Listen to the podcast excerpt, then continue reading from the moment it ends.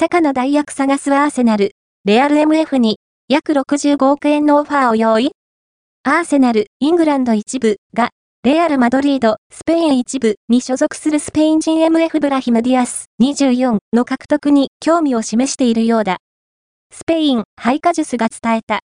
2019年冬に、マンチェスターシティからマドリードに活躍の場を移したディアスだが、出場機会に恵まれず、2020年から3年間ミランにレンタル移籍。